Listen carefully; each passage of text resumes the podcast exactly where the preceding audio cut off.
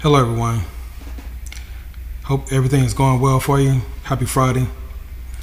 Since it's Halloween or close to the Halloween holiday, well, at least the holiday that the world celebrates, if you're a Christian, um, it really shouldn't be your holiday, but hey, do your thing. You know, I'm not here to judge. But if you know the history behind Halloween, you know it's wicked at its root. It's pure evil. It is literally Satan's holiday. And it resides over an entire month. It ends on the 31st, but it really begins October 1st. And it ends on the 31st because it is the eve of November 1st, which is the Wiccan Yule, Y U L E.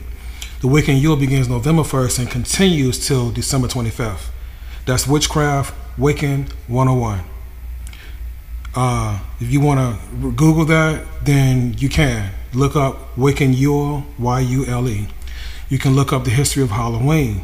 You'll find out about the Celtics, etc., etc. You'll see the dates and times that these holidays really last. And you'll understand what I just told you. And you will also roll right into the history of Christmas and the real root behind the tree and the reason why God said in Jeremiah chapter 10, verse 1 through 8, to be not like the heathens.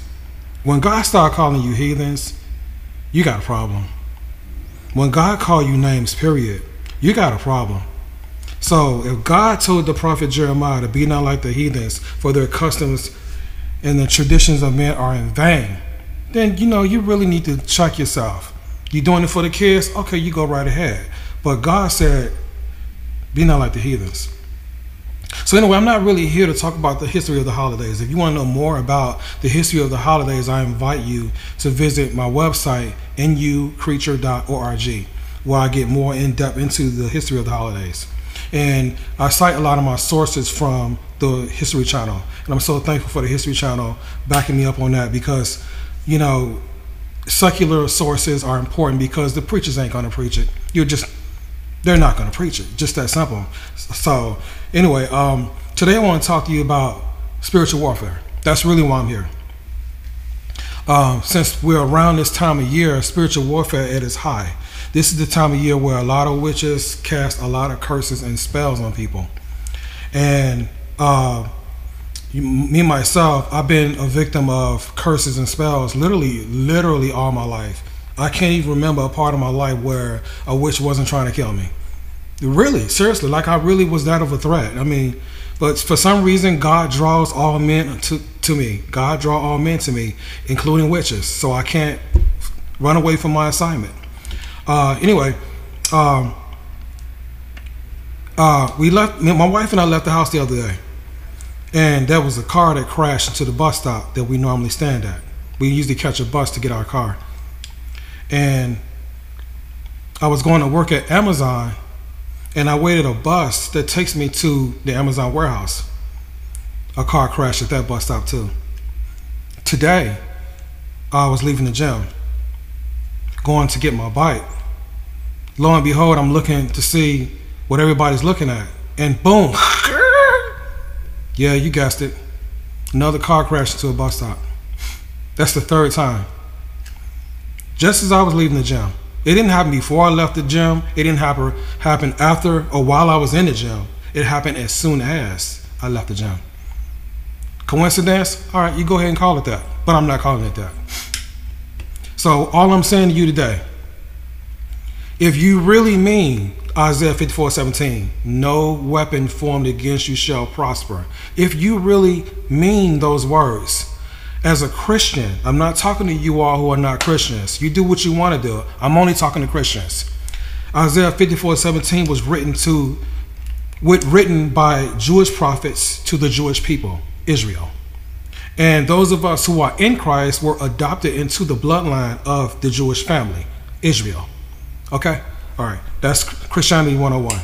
Um, so, what that means is that the Jewish scriptures can apply to you if you are a Christian. If you're not a Christian, then those scriptures don't apply to you. So that's another conversation. You know, I'm not going to get into that today. But all I'm saying to you is that no weapon can form against you, can prosper against you, if the blood of the cross of Calvary is upon you, if you have received and accepted Christ as Lord and Savior, and you have placed your end time armor upon your spirit body, according to Ephesians 6, verses 10 through 17. That's the helmet of salvation, the breastplate of righteousness, the sword of the Spirit, the shield of faith, the girdle of truth around your waist, and the gospel of peace upon your feet. These weapons of warfare are literally real. They may be invisible, but in the spirit realm, they can be seen. Demons can actually see your armor, they can see your sword and your shield, they can see your helmet. Yeah, they can. Mm-hmm. Oh, yeah. That's another conversation. I'm not going to go real deep into that. I can go. I can give you a story on just being able to see in the spirit spirit realm by itself. That conversation by itself.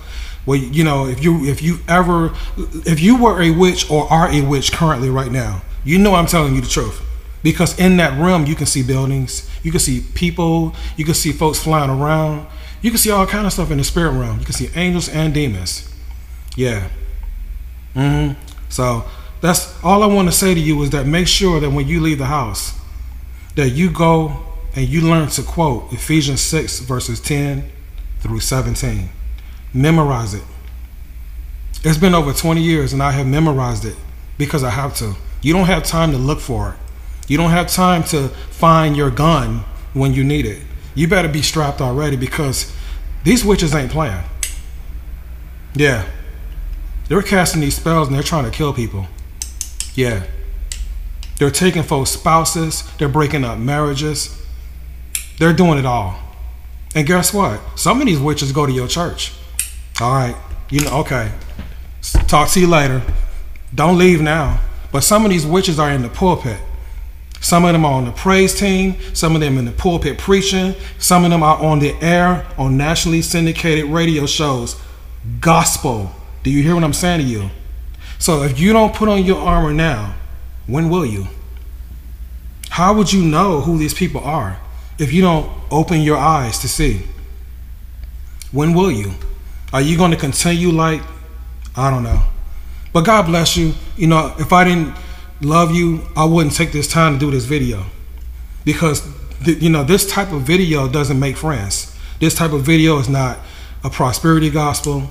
I'm not here to tell you you're gonna get a breakthrough. I ain't doing none of that. I, I, I'm not gonna lie to you. I'm gonna tell you the truth. So I love you, and I'm putting my life on the line. So if I pray for you, if you want me to pray for you, then I will. But if you don't want me to pray for you, I won't. Because if I pray for you, that means I got to get into a fight, a spiritual fight with you. I got to get it off of you. Yeah. That person that was jealous of you, that person that was jealous of you at work, yeah, I got to get them off you. Mm-hmm. I got to get that so-called pastor that you gave money to. I got to get him off you too. Mm-hmm. Yeah, I'm not going to name any names. Yeah.